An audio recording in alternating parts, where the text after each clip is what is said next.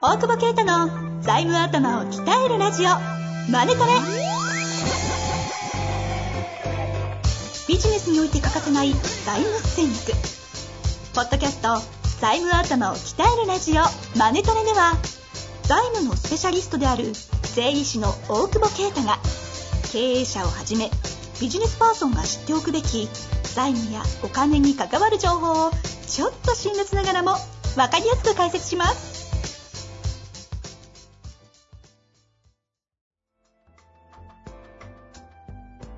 こんにちは、遠藤和樹です。大久保啓太の財務頭を鍛えるラジオマネトレ。大久保先生、よろしくお願いします。お願いします。さあ、ということでね、今日は前回の続きということで、ヨタ話はなしということでいきたいので確かになんかちょっと前回ね、ちょっと長かったのね。いや、でも1回でやれるようじゃないんですよ、全世界生は。そうですね、ヨタのせいにしないで、今日はしないけど、はい、ということでね、今日ヨタネタ調あるんですけど、これ伏せていただいて早速いきたいと思います。全然始めないじゃないか。質問なんですけど前回あれですよね。税制改正じゃない。はい、そうそうそう。賃上げ税制の話。あれって、例えば賃上げあった場合に、勝手に節税されるわけではなく、自ら申請等々をしてということで適用されるっていう理解でいいんですが、この辺どうなんですか？いや、日本は申告の納税方式ですから。あ、税ことですよね。やんなきゃ。ただ、結構忘れてるからね、税額控除。あと、で、まさに今、そこ聞きたいですね。多分結構ね、調査とか入った時に、全部調査じゃなくて、なんか間違ってないかみたいなチェックさせてもらう時に、結構取ってなくねみたいなのがあるよね。税倍案件だからね。その場合って対象になってるけど、申請してなかった場合は、税理士の責任になるんですか？まあ税理士の責任だよね。まあ情報出してないとこあるかもしれないけど、はいはいはい。求めたのに、この税制ってさ、今まで結構計算難しくて、だから、まあ、それだけちょっと経営者にも分かってもらいたいなって、結構泣き入ったぐらい、申請がめんどくさ、今回はまあ、上がんないだけだから、すごいシンプルになったんだけど、だから、検討もしてないとかっていう人結構いるよね。特に田舎の税理士さんとかね。だから、こういうのあるんでしょってちょっと言わなきゃいけない人も、残念ながらあるかもしれないし、ちゃんとチェックしないと、それもあったの。セカンドオピニオンとか入ってる先だと2件ぐらいあったかな。これ取れるはずだと思うんですけどみたいな。そういう場合どうするんですか？もう要は切り締まっちゃってて。あ、閉まってたらもう税倍だね。訴えるしかない。はあ。なるほど。なかなか税理士先生も大変ですね。いや、大変じゃない。やるべきことやるってだからそれをだからちゃんとこのさ、一緒にやっていけばさ、成功報酬みたいなのを取れるわけじゃん。ああ、なるほどね。この仕掛け研修の話とかもね。そう。そういうことをやっていくのが税理士なんじゃないかと思うけどね。財務とかの前に。それぐらいやればっていうか、財務は後かもしれないわかんないけど、普通に税理士業務だと思うんだ、それは。なるほどね。じゃあ、そういう意味で言うと皆さんも、ちゃんと経営者の方が税理士の先生に今回これ対象だけどって話をしといた方がいいねっていう話もあるわけですね。これってどうやって取れるのかなみたいなので、まあ、そういう計画とかちゃんと作っていってればね、話はできるから、そんなのを話してもらうのがいいんじゃないかな。なるほど。たまにはいい情報入りますね。おい。ヨタがないからね。そうですよね。さあ、ということで、それ、他がね、ちらっと言うと、住宅ローンの見直しで、まあ、これはあれだよね、1% 今まで控除されてたんだけど、ローンの、この税額控除か、されてたんだけど、まあ、1% 利息を払ってなくねっていう、そもそも。要は利息控除なわけなんだけど、住宅ローン金利って 1% じゃなくねっていう、今更っていう、会計検査院が逆ざやを指摘して 0.7 に落ちるっていう。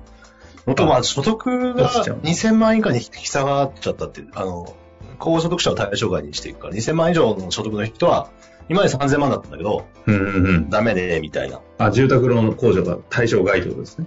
そう。2000万超えると。その代わり、期間は10年から13年延ばしたよ、みたいな。まあこれは買う人かなり限定的だし、ね、お客さんに俺らも提案する話じゃないから。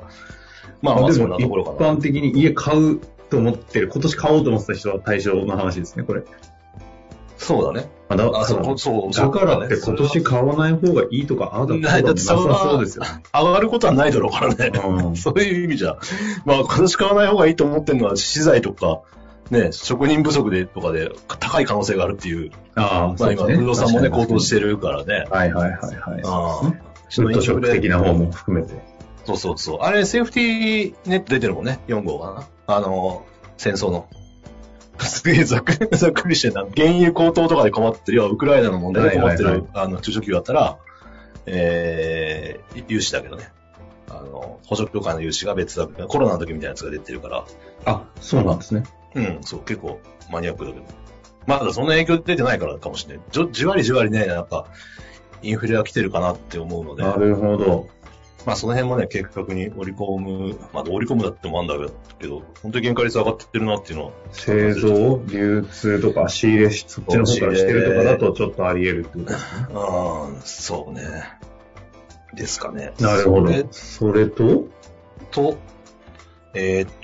法人関係があれか、事業承継税制の、はいはい、申請して事業承継するんだけど、申請期限は伸びたんだよね。毎年こう伸びんだけど。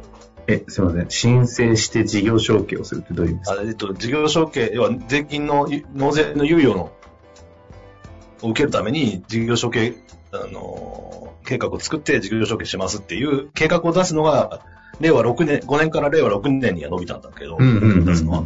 でも事業承継をいつまでにしなきゃいけないっていうのは、令和9年の12月31日、までに事業承継を終えない、これは延長されないし、今後もしないって言ってるから、うん。要は、令和9年までに死ななきゃいけないっていうことね。死ななくてもいいんだけど、事業承継贈与すればいいから、だから、ちゃんと計画的にやらないと、まあ、もうちょっと先だけどね、2027年までにやらなきゃいけないよねっていうのが、もうこれ以降は。やらないと、どのぐらい、あれなんですか、インパクト出ちゃうんですか？この税制が使えないってことでしょ。そうするだから納税猶予が使えないってことだから。この事業承継税制。事業承継税。資産税の中に入ってるやつですね。そうですね。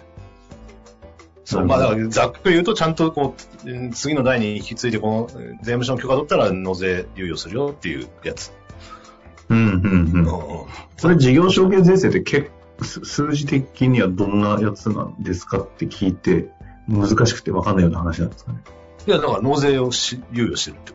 相続税分かんない。ただ、猶予か。猶予。そう、猶予。ああ、なるほど。そうか。なので、その額によるというか、猶予額によって効果は、企業によって全然違うっていうところですかね。それと、そんなにまあ目玉はないんだけど、一番が電子取引のデータ保存。税制とは別の話ですか？いや、税制で、電子帳簿保存法って電子データで保存していいよっていうのと、はい、まあ3つあって、はい、あとはスキャナで保存して原本を捨てていいよっていうのと、あと電子取引データ、これは多分一番問題だったんだろうけど、電子取引で、電子取引できた、例えば楽天とかって領収書送ってこないじゃん。アマゾンとか。うんうん。それをそのままデータで保存しろっていう。メールとかですか？メールとか、そう、保存しろっていうのちゃんとタイトルつけて。はいはい。で、これ、まあ、経理はやれよと思うかもしれないけどさ、やんねえやつがいいんだよ。はあ、やんねえやつ。誰かわかるでしょ？はい。社長ですよ。社長が勝手に Amazon で買ったやつとかを、さあ、まあ、勝手にってわけって別にいいんだけどさ、経理で。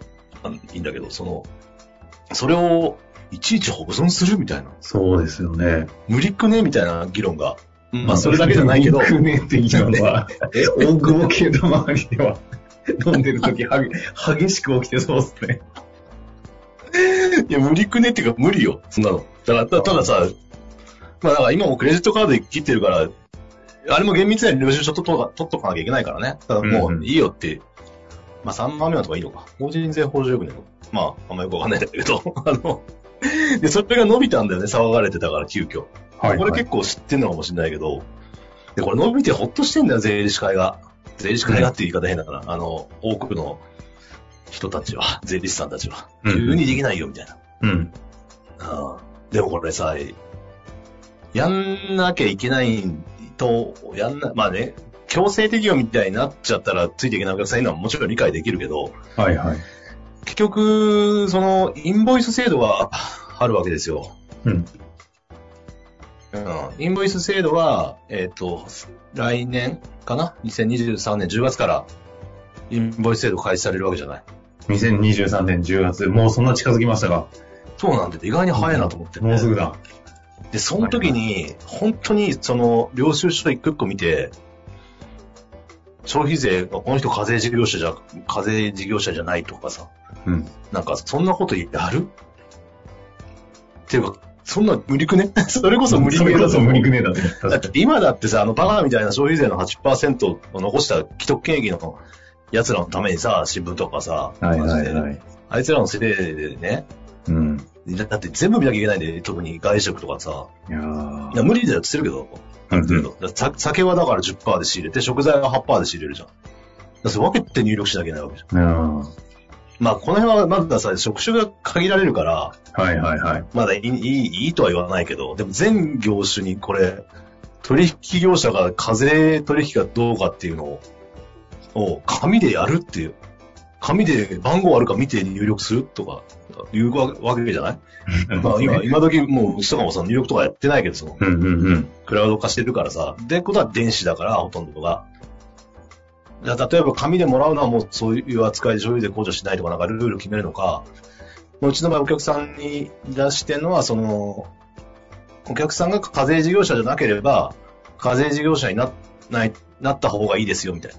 お得ですよって、消費税払えなくなるからねみたいな案内を出したりとか、お客さんに出してもらったりとか。はいはい。そう。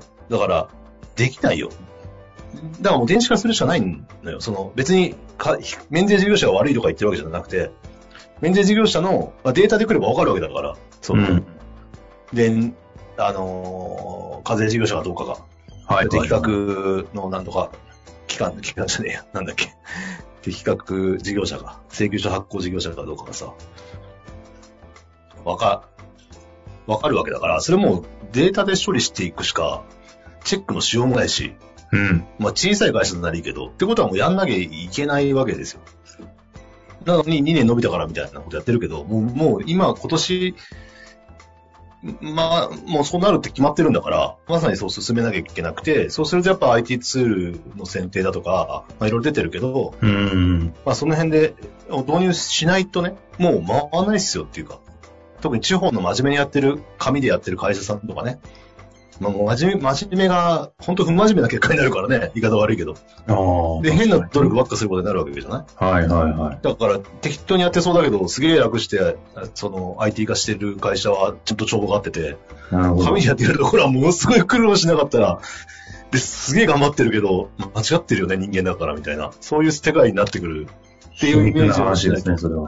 そう。だから、事業再構築補助金もまた予算あるんだろうけど、あれもいいけど、やっぱ、まあちっちゃいけど IT 導入補助とかもあるから、その辺の助成も、まあもらいながら、もうまさに今、この2年もないのかな。なるほど。電子帳簿保存。そうで、インボイス制度に合わせた DX 化を図りましょうと的な話ですね。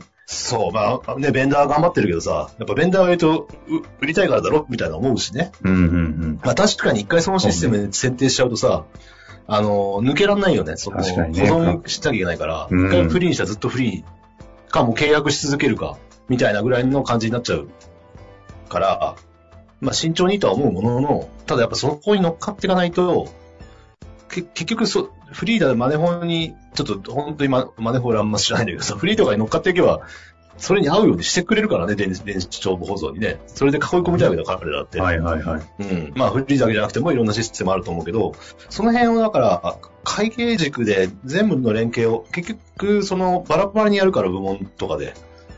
今回は請求書がそうなってなきゃいけない、会計と繋がってなきゃいけないとかって話にもなるわけだから、支払いの。データベースとかが。そこをちゃんと会計起点で考えないと、結構、継ぎはぎのシステムになって、ぐちゃぐちゃになるみたいなのがあるから。これ最後に総括してみたいな意味合いで言うと、ちょうど2年は伸びたけども、いずれにしろ来ることに備えていくと、その税理士の先生というよりも、その事業者側の方からすると、どういう準備を税理士の先生とかと一緒にやっていかなきゃいけないっていうふうに思っていくのがいいんですか？いきなり全部フリーに導入とか、新規で参入する人たちはね、まあ、鼻からフリーやマネホでね、スタートすればいいとは思うんですけど。基本的にはその電子帳簿保存では紙をなくせるよっていうことのメリットというか、紙をなくせるようにするには要件がまあ、いろいろあるんだけど、まあ、それもだいぶ緩和されたんで、できる状態になってるわけです、今。なるほど。もうこれ、何年前かですけど、10年前とかが多分あるわけで、電子帳簿保存。ただもう大企業しかできないみたいなレベルだったんだけど、はいはいはい、それがかなり緩和されてるんで、それを試みるべきで、それを税理士さん例えば相談して、一応会計見てが一番詳しいんだろうから、うんうんうん、それできなかったら別に相談するとか、ポッドキャストに質問を送るとか、そんな回りくどいことしていいのかっていうのもあるけど、だからそのための 2年間とか1年半と思っていただいて、もう、特にね、地方なんて変わらないんだって言ってるけど、そういうこと言ってから生産性上がらないわけで。まあ、すごい極端に言うと流れを考えると、この2年間の間で会計処理系のものは全部電子化するっていう意思決定をしなさいっていう話ですか？です。無理です、人間には。なるほど。